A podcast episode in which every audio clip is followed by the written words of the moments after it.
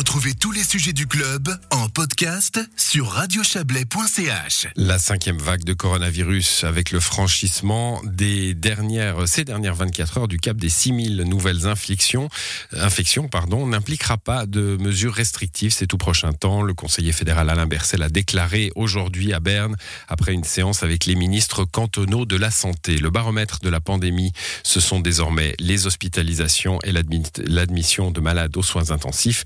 Et là, si augmentation il y a, la perspective de la surcharge n'est pas pour l'heure démontrée. Alain Berset a accordé un entretien à notre correspondant à Berne, Serge Jubin. Monsieur le conseiller fédéral, bonjour. Bonjour, bonjour. On vous sent presque décontracté, voire détaché, alors que le nombre de cas augmente fortement. Est-ce que vous n'êtes pas inquiet? Ah, Je suis ni décontracté, ni détaché. Mais ma foi, on doit vivre avec la situation telle qu'elle se présente. On a des mois plus froids, les chiffres augmentent. Euh, il augmente essentiellement parce qu'il y a beaucoup trop de gens qui n'ont pas d'immunité. On sait qu'avec la vaccination, on pourrait encore progresser, mais enfin, euh, le reste libre, c'est un acte libre et volontaire dans notre pays, et c'est bien ainsi. Et donc, on doit accepter que ces chiffres bougent. Ce qui pourrait nous inquiéter, c'est si on les voyait vraiment bouger fortement sur les hospitalisations et les soins intensifs. Ça n'est pas encore le cas. Je pense que ça pourrait venir. On n'en est pas sûr. Mais c'est clair que la situation, elle va se tendre. C'est une évidence. On voit en Autriche, en Allemagne, que la situation est encore plus tendue qu'en Suisse, avec des mesures restrictives qui sont prises. Est-ce que ça prend aussi au nez des Suisses? Eh C'est une question assez difficile, hein, parce que nous avons déjà aujourd'hui des restrictions qui sont quand même toujours existantes. Elles nous permettent de vivre. Il n'y a plus rien qui est fermé, contrairement à une année.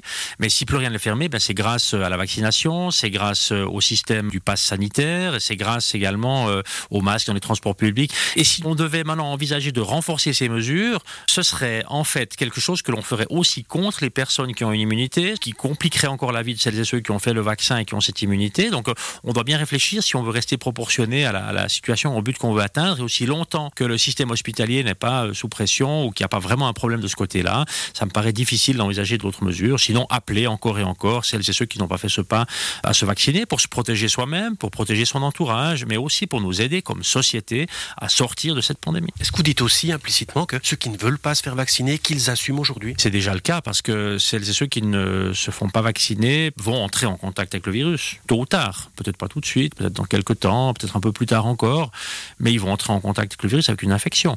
Dans pas mal de cas, ça donnera peut-être quelque chose de pas grave, quelques jours d'arrêt ou peut-être même pas, mais dans d'autres cas, ce qui n'arrive pas avec la vaccination, hein, ou quasiment jamais, dans d'autres cas beaucoup plus important, alors il y aura un transfert à l'hôpital, peut-être un moment aux soins intensifs, ce qu'on ne souhaite à personne, hein, parce que c'est pas drôle du tout.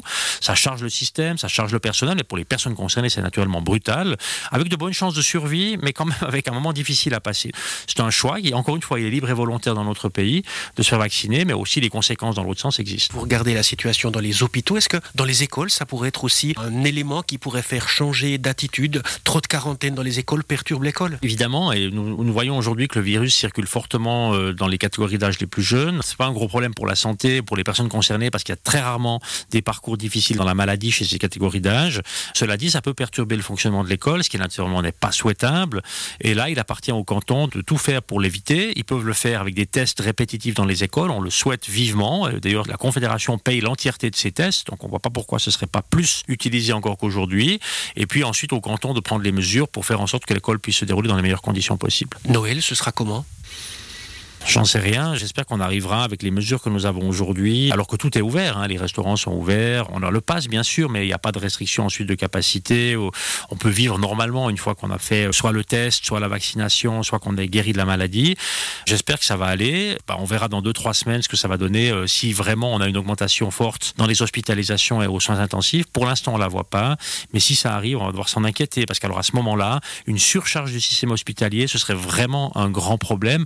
Alors là, pour toute la population. Ça veut dire que si vous avez un problème, un accident cardiaque, un accident de la route, un problème de cancer à traiter, ben là, tout à coup, vous n'avez plus un accès de bonne qualité aux soins, ce qui n'est pas souhaitable. Voilà pour cet entretien mené par Serge Jubin.